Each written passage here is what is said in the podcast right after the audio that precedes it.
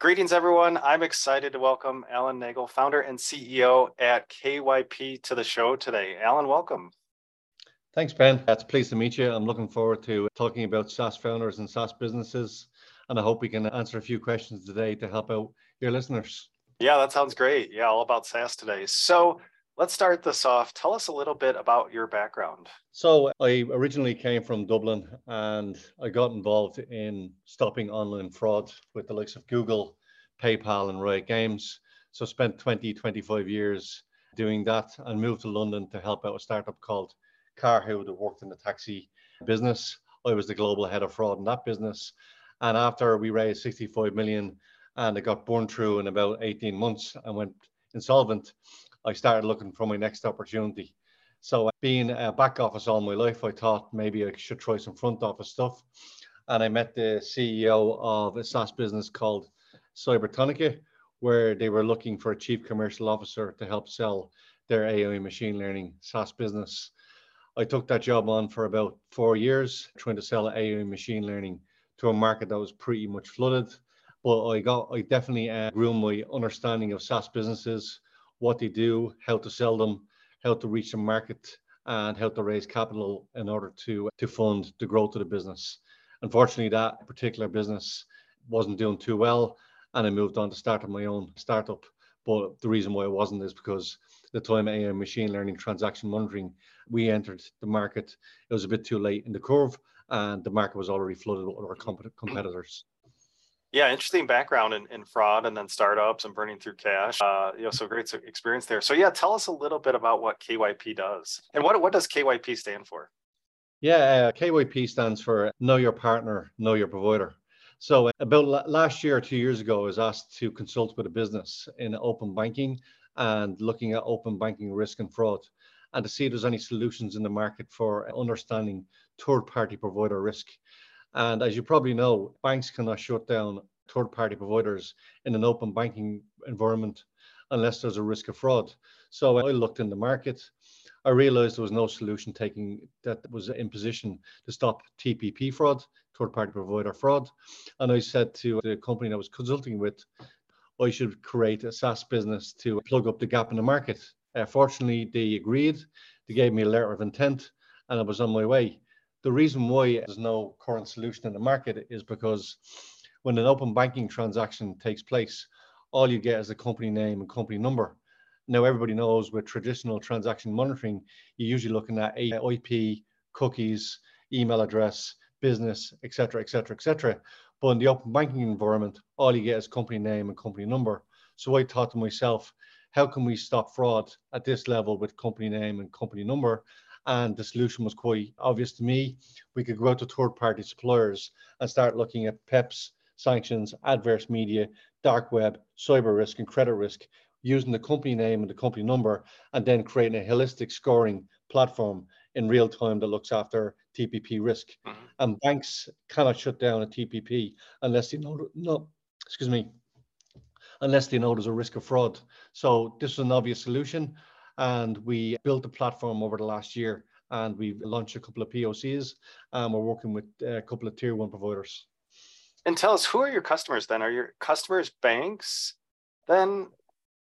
Yeah, well, banks, originally it was, our, the business was targeted at banks and understanding TPPs, but we also found that merchant acquirers and PSPs have similar challenges, particularly around when they onboard merchants, it's a snapshot, snap, snapshot in time where they onboard merchant and a year later they'll do a periodic uh, review. With KYP, we continuously check our APIs or providers and create continuous monitoring of their partners. So in essence, instead of a one snapshot in time for onboarding, if a business uh, is created, logs on and creates a, a PSP merchant portfolio, and then um, the next week gets made insolvent or has some bagged activities or all our customer lists are exposed on the dark web, we send a proactive notification to them acquirers and they can take real-time action on their merchants that are turning bad, for instance, increasing rolling reserve or shutting down the, the service providers.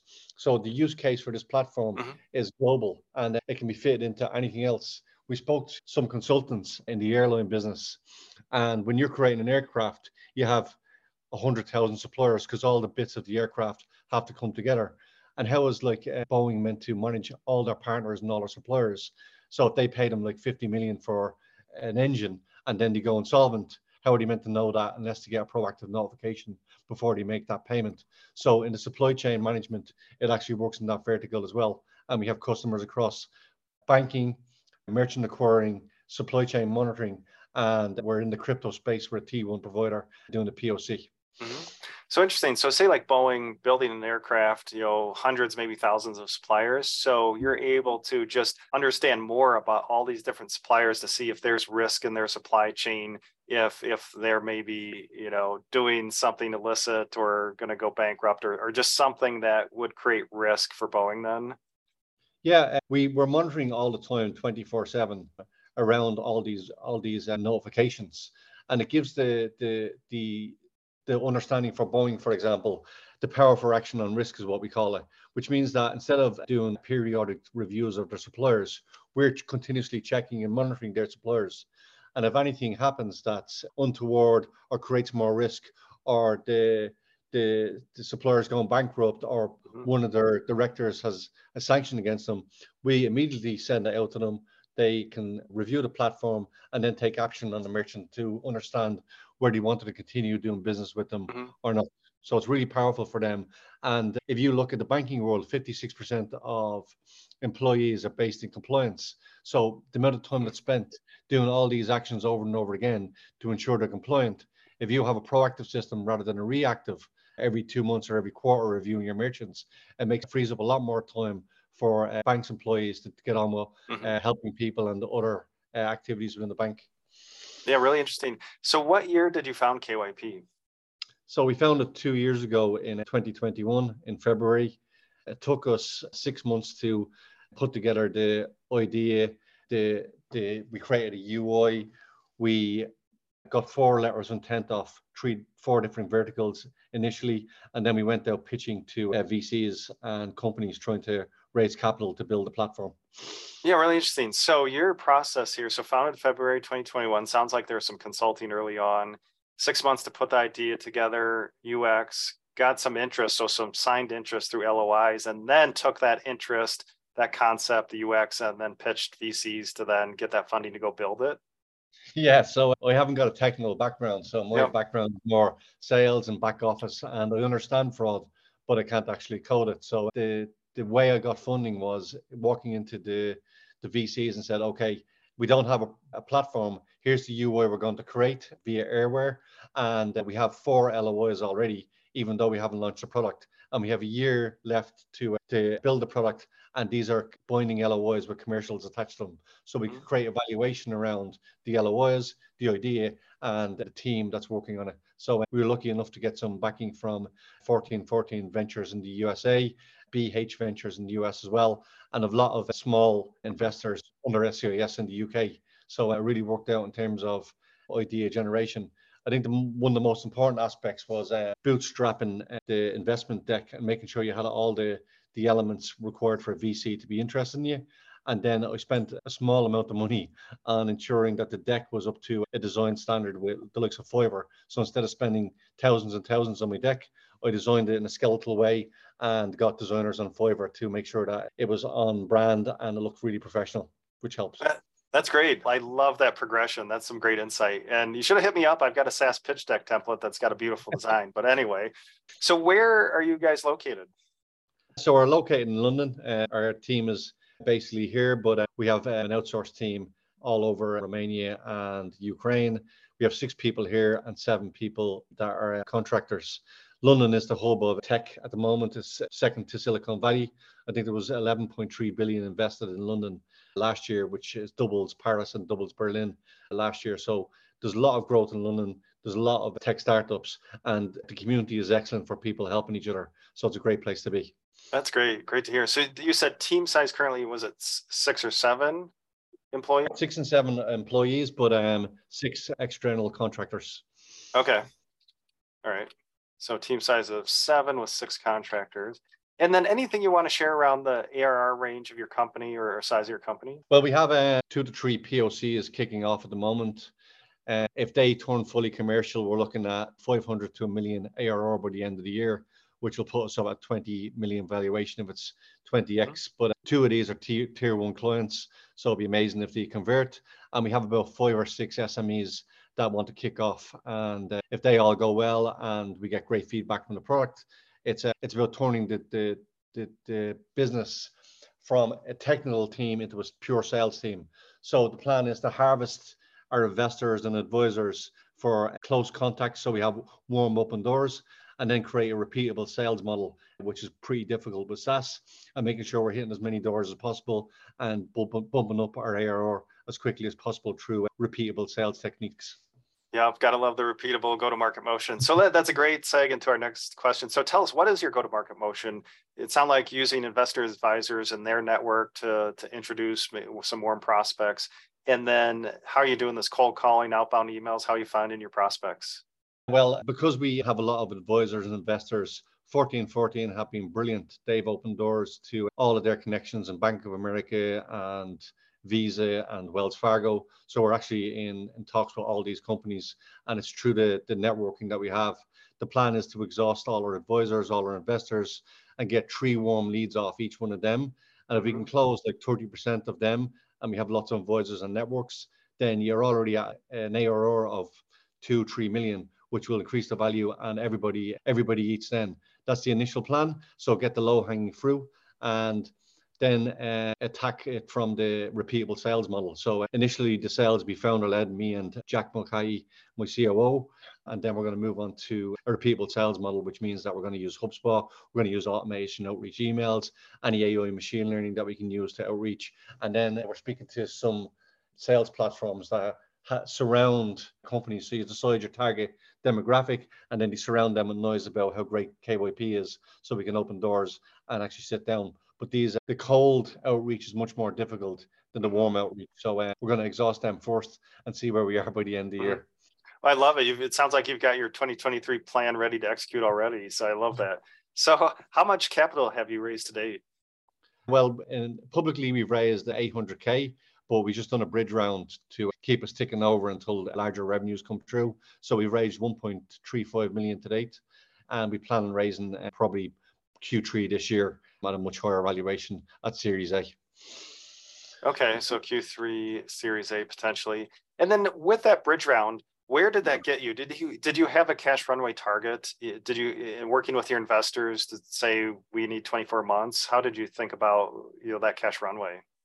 Well, again, due to our sales pipeline and already pre-agreed contracts, it was just getting us to uh, till we start earning some de- decent revenue and we try to not to dilute all the shareholders as much as possible. And because our VCs and have given us backing, we should be in a stronger position uh, around July uh, and August. Once the product is fully going to market, we get tests and feedback. We should have enough runway to last us 24 months, especially mm-hmm. with the, the contracts we have in place.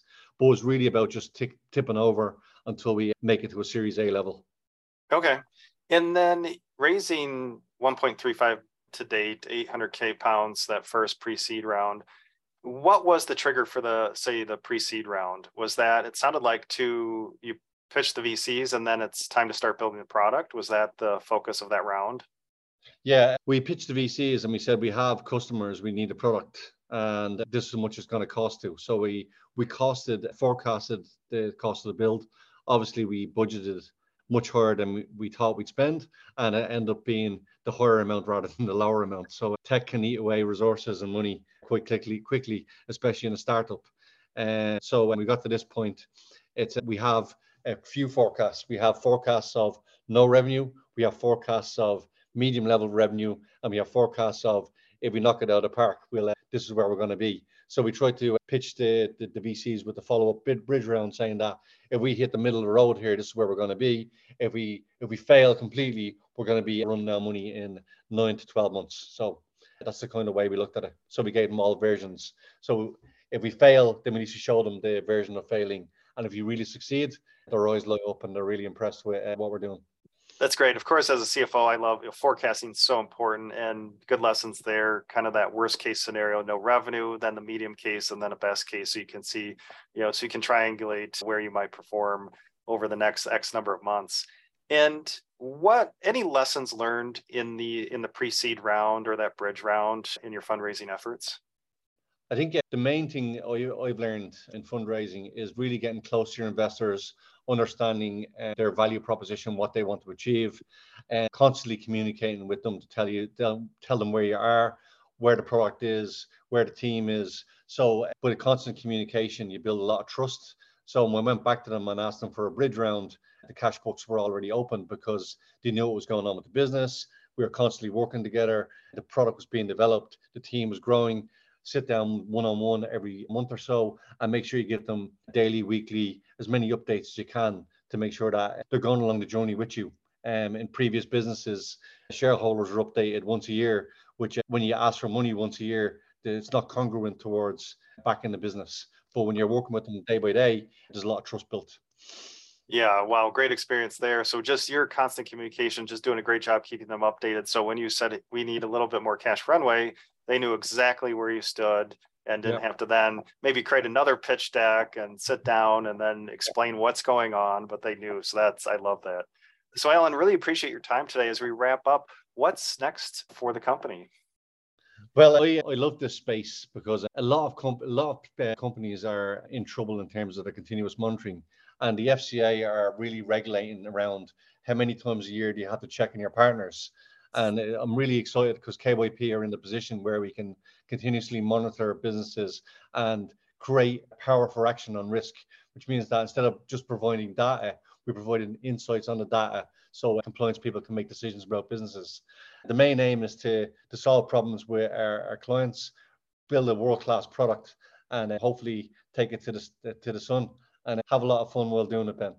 That's great. Love that. So if our listeners would like to learn more, where should we send them online?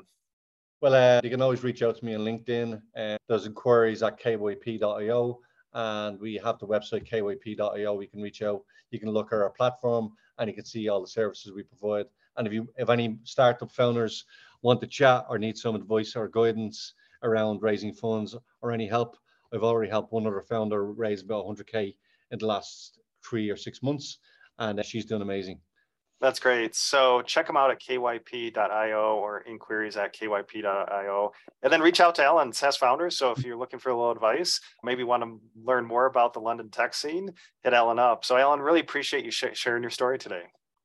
Yeah, Ben, it's amazing.